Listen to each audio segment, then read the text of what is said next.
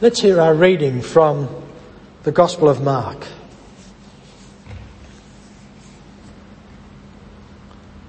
James and John, the sons of Zebedee, came forward to him and said, Teacher, we want you to do for us whatever we ask of you. And he said to them, what is it you want me to do for you?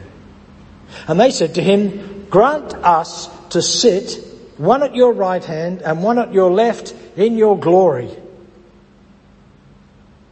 But Jesus said to them, You do not know what you are asking.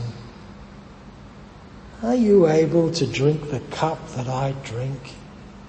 Or be baptized with the baptism that I am baptized with? They replied, We are able. And Jesus said to them, The cup that I drink you will drink and with the baptism which I am baptized, you will be baptized. But to sit at my right hand or at my left is not mine to grant, but it is for those whom it has been prepared.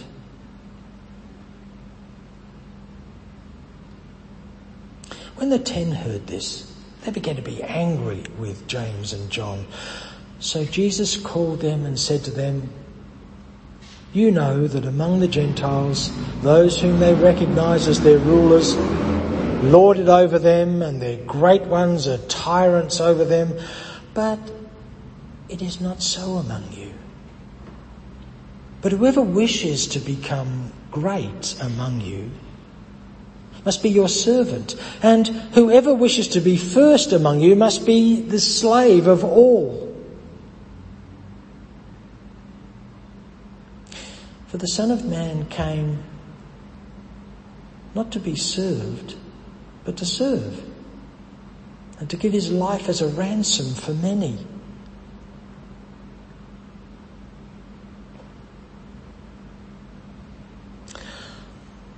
For the word of God among us, for the word of God within us.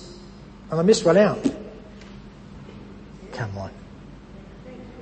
No, there's another one for the Word of God among us. We do this every week. For the Word of God among us, for the Word of within us. There's only, there's three though, right? For the Word of God in Scripture, for the Word of God among us, for the Word of God within us. Thanks be to God. what a lot we are.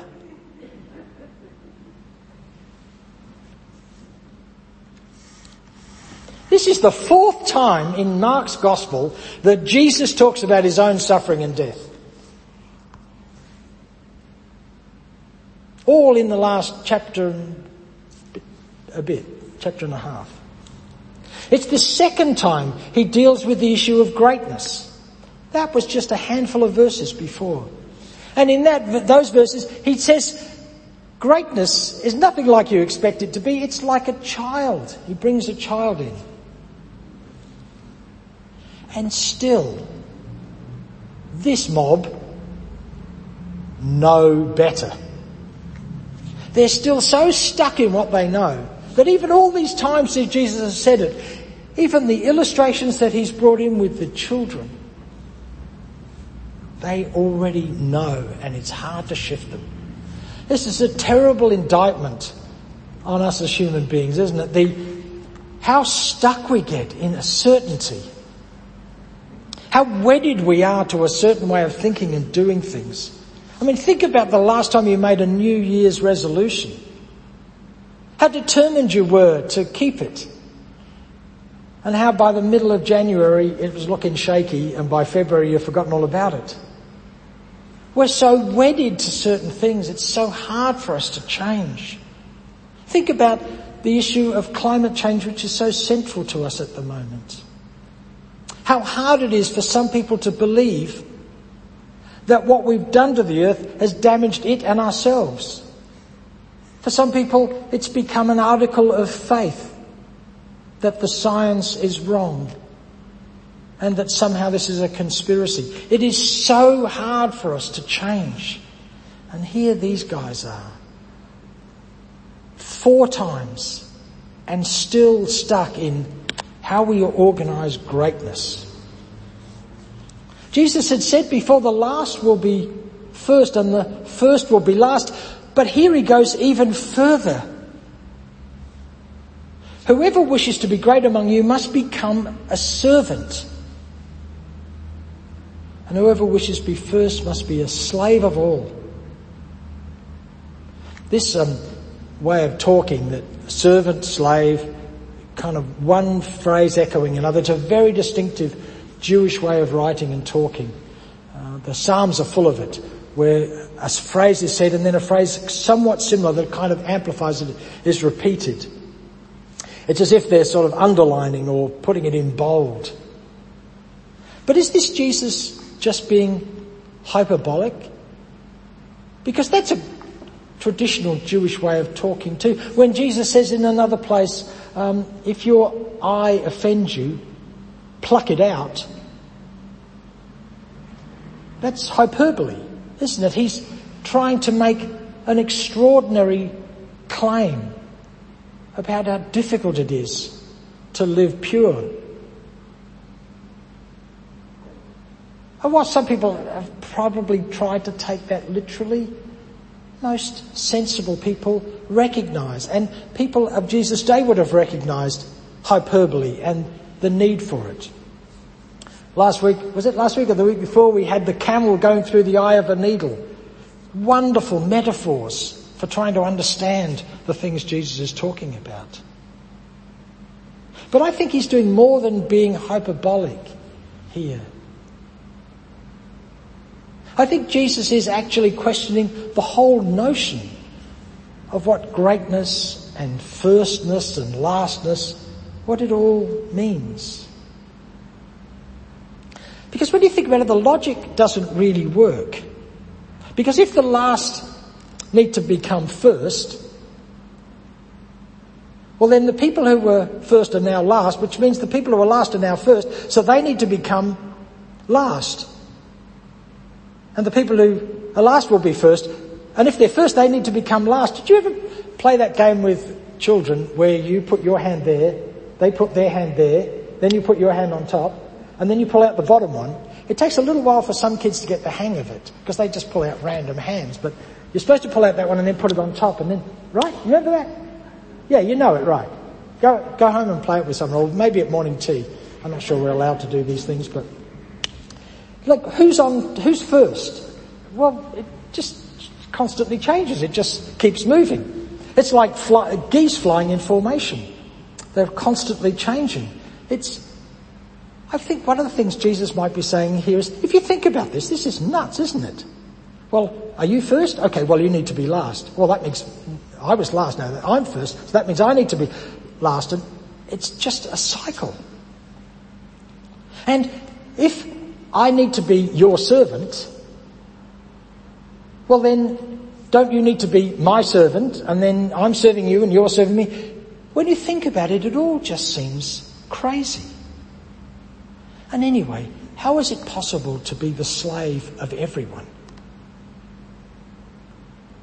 I think the last verse we have in this text amplifies this idea that this is all nuts.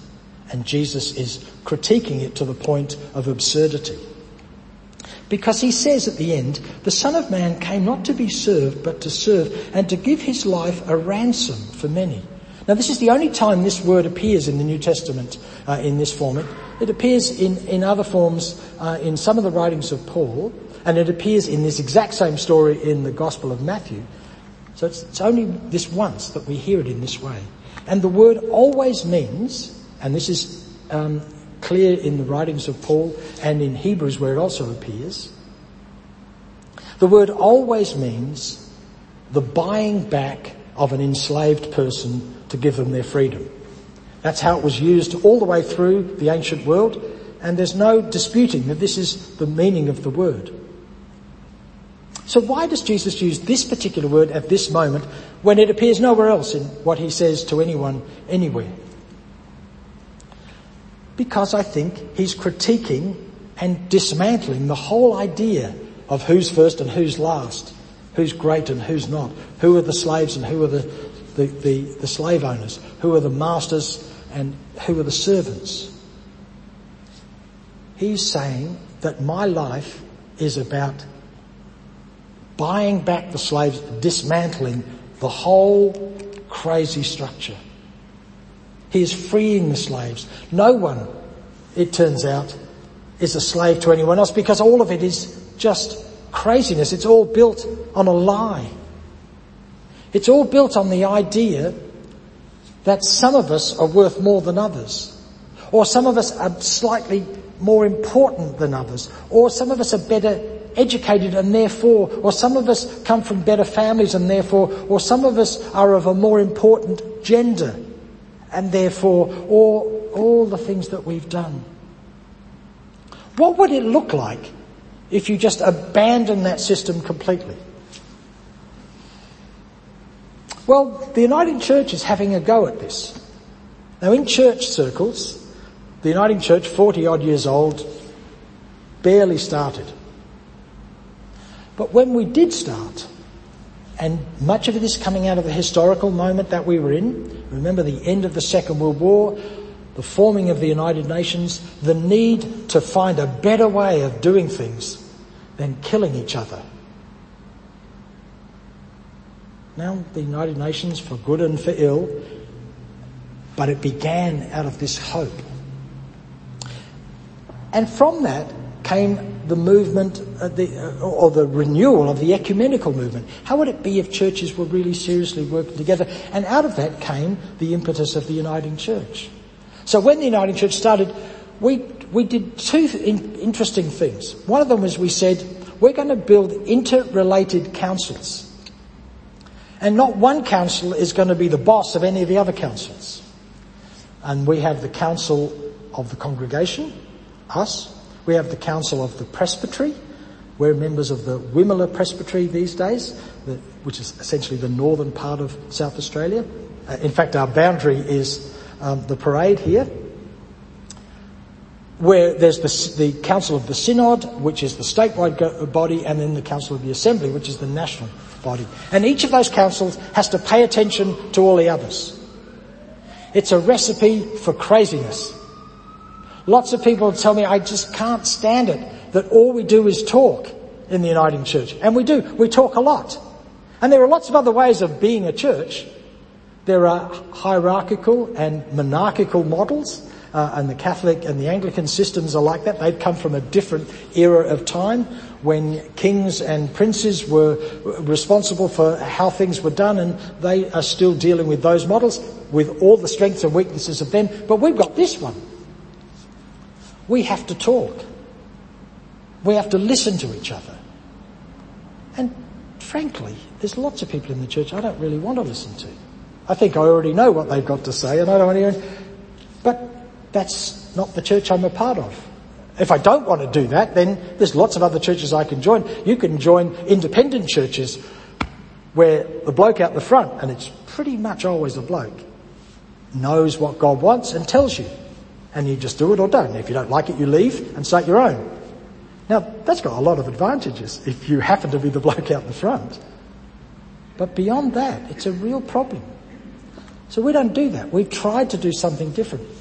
And we use a consensus decision making model where we have to listen to everybody before we come to a conclusion. And it's hard work. And it's not perfect and we don't do it always well and, and, and all of those sorts of things. But the reason that it was established the way it is and the reason we try and deal with it the way it is, is I think in response to a text like this that we need to pay serious attention to Jesus' idea that there isn't a hierarchy. That there isn't someone who knows and the rest of us who are waiting to be told. That we've got to somehow discern it all together. But I think it's even more radical than that, and we see this in the life of St. Francis. St. Francis of Assisi, uh, who was the exemplar in the Christian faith of someone who paid so much attention to the essence of the earth that he began to treat the elements as if they were his relations. He talked about brother sun and sister moon, sister water, brother wind and air. He experienced a deep universal interconnectedness of things. So for Francis and the way he lived, it seems these weren't sort of metaphorical ideas, but genuine, real things. He talked with animals as if they existed as independent, alive entities infused with God. That it's even deeper than just us working in the Uniting Church and trying to do the best we can to work together and to avoid hierarchy and control. But it's even deeper than that. We have to do that with all of creation. Otherwise, we're not making any sense of the world, is how Francis saw it. And he drew that from all kinds of things. One of them from the words of St. Paul who said in, in Romans, ever since the creation of the world, God's invisible qualities, God's eternal power and divine nature, have been clearly seen because they are understood through the things God has made. They've been clearly seen because they've been understood through the things God has made. That's why I love these uh, Piet Mondrian paintings because they make me pay attention to the flowers that I've walked past time and time again. The early Celtic saints uh, would say things, and, and it's encapsulated in the words of Saint Columbanus, if you want to know the Creator, come and know his creatures. So when we finally send our Prime Minister to the Glasgow summit in two weeks time and when he takes, hopefully, a coherent policy, which is still secret to us and the National Party it seems, um, to that climate summit, as a person of faith, his job is not to take an economic plan. Of course, that's a part of it. But his job and on uh, the responsibility he takes from all of us is to take a plan that helps us understand what it means to deeply and seriously live in a world that is infused with God to the point where the animals are our brothers and sisters, where the elements are our sisters and brothers, if St. Francis can be taken seriously? What if it's more than just hoping that we don't choke to death as individual human beings? What if it's that we want to see the world look like the way God imagines it and dreams of it being for all of us? And by all of us, I mean every living creature and every inanimate part of creation. It's a lot more than just, well, whoever's first now will be last and whoever's last will be, it's much, much beyond that. And if Jesus were here and he was invited to the climate summit, or St. Francis, I think they would invite us to a much bigger story enveloped in a world filled with the energy and love of God. So they're the things we'll pray about in a moment when we come to that part of our service. So be it.